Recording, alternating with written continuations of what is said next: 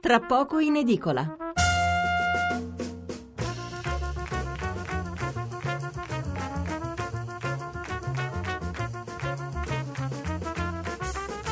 Venerdì 13 ottobre riprendiamo la nostra trasmissione dopo eh, un'ora dedicata ai problemi della biopolitica, così vengono chiamati. Insomma, abbiamo, siamo partiti dall'eutanasia e poi abbiamo allargato il discorso ad altre questioni etiche che ci riguardano tutti da vicino e sono sempre così difficili da affrontare. Allora, sul tema precedente ci sono alcuni articoli di giornali che vi posso leggere ora, innanzitutto quelli veneti, naturalmente il Gazzettino di Venezia, la ex moglie di Loris, così ci ha preparati alla sua scelta è un titolo che troviamo in prima pagina e sotto una lettera di Daniele Furlan al direttore continuerò io la sua battaglia per noi disabili.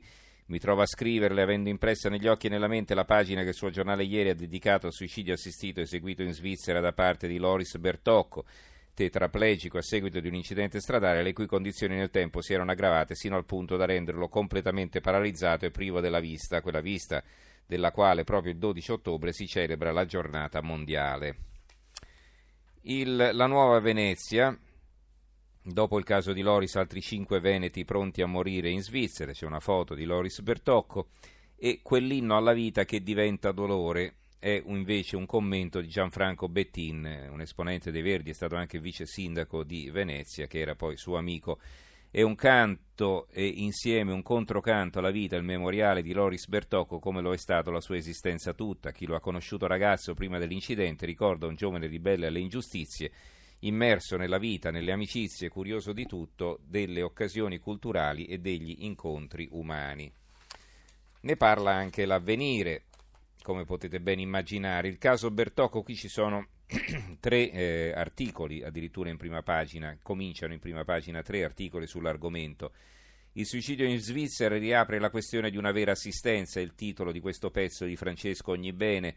La vicenda di, tragica vicenda di Loris Bertocco, il 59enne veneziano paralizzato e cieco che ha scelto il suicidio assistito in un centro specializzato di Zurigo, ricorda quella del DJ milanese Fabo. Entrambi gravemente disabili ma non terminali hanno scelto di farla finita in una clinica elvetica. Secondo pezzo di Maurizio Patriciello, Loris caro fratello, questo muro deve essere abbattuto. Eh, cosa scrive Patriciello? Loris, caro fratello, hai voluto farci partecipi della tua vita e noi te ne siamo veramente grati. Siamo tutti poveri pellegrini dell'assoluto, abbiamo continuamente bisogno di imparare a vivere meglio e lavorare per rendere migliore il mondo che lasceremo in eredità ai nostri figli. Gianluigi Gigli firma il terzo pezzo su questo caso. La cura non si nega domande che incalzano. Leggere la lettera in cui Loris Bertocco ha ricostruito il suo calvario e comunicato la decisione di darsi un suicidio assistito è stato come ricevere un pugno nello stomaco. Loris era un amante della vita fino al punto di impegnarsi in un movimento che ha come finalità la rivendicazione per i disabili del diritto a un'assistenza completa. Altro giornale che se ne occupa in prima, qui a centro pagina con un titolo che va da una parte all'altra, quindi un titolo a nove colonne, vogliono l'eutanasia per disfarsi dei malati poveri e il titolo della verità. Eh, Loris Bertocca ha scelto il suicidio assistito in Svizzera, ma non era terminale, solo come ha scritto non aveva più i mezzi per vivere. Va bene, archiviamo questo tema, vi leggo i titoli eh, sulla politica, che poi è l'apertura di eh, tutti i principali quotidiani eh, di eh, venerdì. Allora, incominciamo dal Corriere della Sera, fiducia, primi sì e proteste. La Repubblica, il voto segreto non ferma la legge elettorale. La stampa, legge elettorale, primo sì, Movimento 5 Stelle, ribellatevi. Il quotidiano nazionale, il giorno della nazione, il resto del Carlino, i furbetti, i furbetti del collegio, dei collegi all'estero, chiedo scusa, questa è l'apertura, legge elettorale, la Camera approva il Rosatellum tra le proteste, sia la candidatura fuori dall'Italia anche dei residenti nel nostro paese, maglie più larghe per le elezioni di politici poco presentabili. Il giornale, finalmente alle urne, è il titolo di apertura. Sì della, Ca- scusa, sì della Camera Rosatellum, l'ultimo scoglio del Senato. E poi sotto un, retro- un retroscena firmato da Ioda, ecco questa sigla che nasconde una persona considerata solitamente ben informata, e Renzi confidò Berlusconi centrale, centrale in questa operazione che ha condotto all'approvazione della legge elettorale. Il fatto quotidiano parte all'attacco, salvano il, fascist- il fascistellum minacciando i deputati. la compravendita, la legge elettorale passa alla Camera con 375 voti, a Montecitorio tra promesse di seggi sicuri e velate intimidazioni a chi pare restiva a dire sì, la maggioranza PD, Forza Italia e Lega riesce a far passare il testo rosato. Dentro c'è anche la norma che serve a paracadutare Verdini in un collegio estero. L'appello sul sito del fatto ha raggiunto le 120.000 firme. C'è anche un'intervista a Roberto Saviano. È un agguato alla nostra democrazia. Lo scrittore, giuste le parole forti.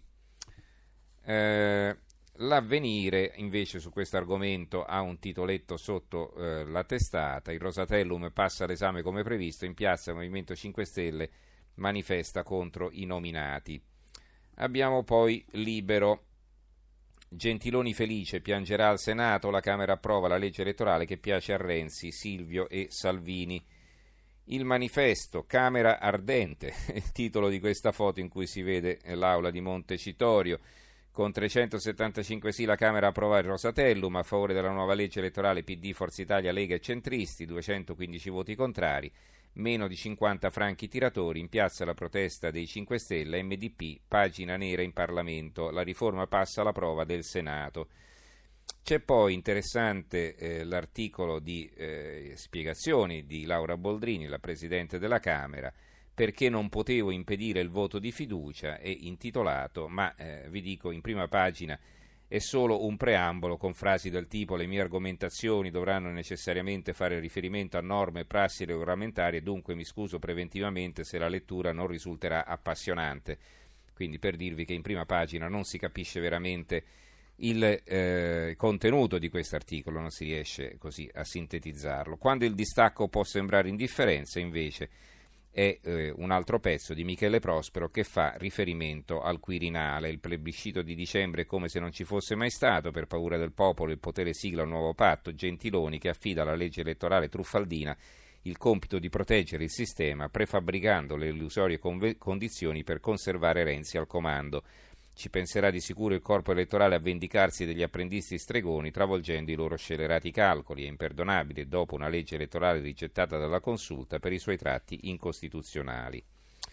L'opinione, la fine dei franchi tiratori. I dissidenti del PD del centrodestra non riescono a bloccare la legge elettorale che dopo l'approvazione della Camera con il voto di fiducia passa al Senato per il varo definitivo. Un'emergenza democratica da ridere, invece il titolo del foglio su questo tema, eh, firmato da Davide Allegranti, eh, un pomeriggio da intrufolati in mezzo al surreale situazionismo grillino, quindi qui si mette alla berlina la manifestazione del Movimento 5 Stelle in piazza e cosa scrive Allegranti?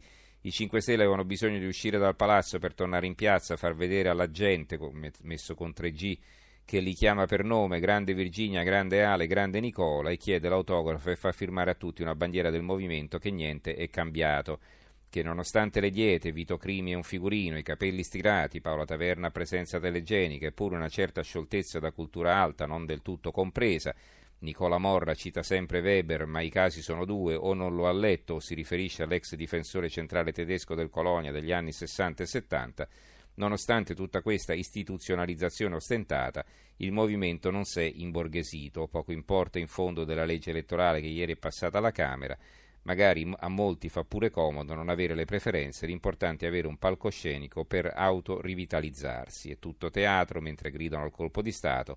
Alessandro Di Battista, Roberto Fico, il filosofo Morra e gli altri convenuti in difesa della democrazia in realtà ridono, scherzano con i giornalisti, è tutta una finzione.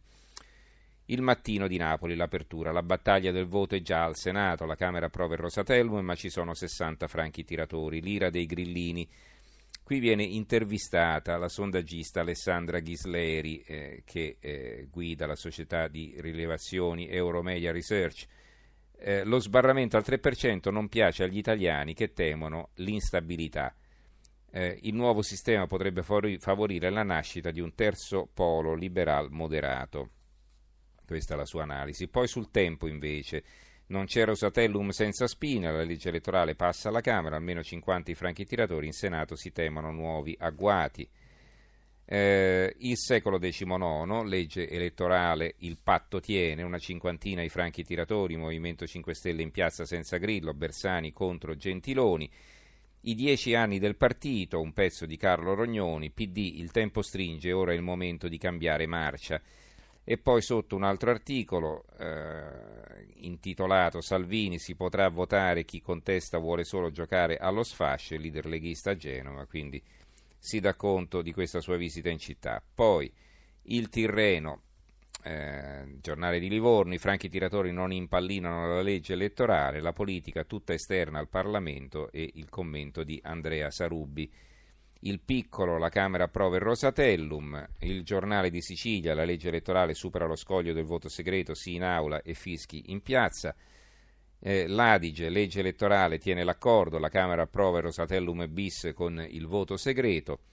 Il Corriere dell'Umbria, Rosatellum bis alla Camera, 375 sì, 215 no. Va bene, questi sono tutti titoletti anche di piccole dimensioni eh, all'interno della pagina. Messaggero Veneto, legge elettorale, superato lo scoglio del voto segreto e così via. Quindi penso che eh, ci possiamo eh, fermare qui con la lettura dei giornali, dei titoli dedicati alla politica. Ecco, vi leggo anche il Gazzettino di Venezia, legge elettorale prima via libera, larghe intese, le prove generali, il commento di Marco Gervasoni.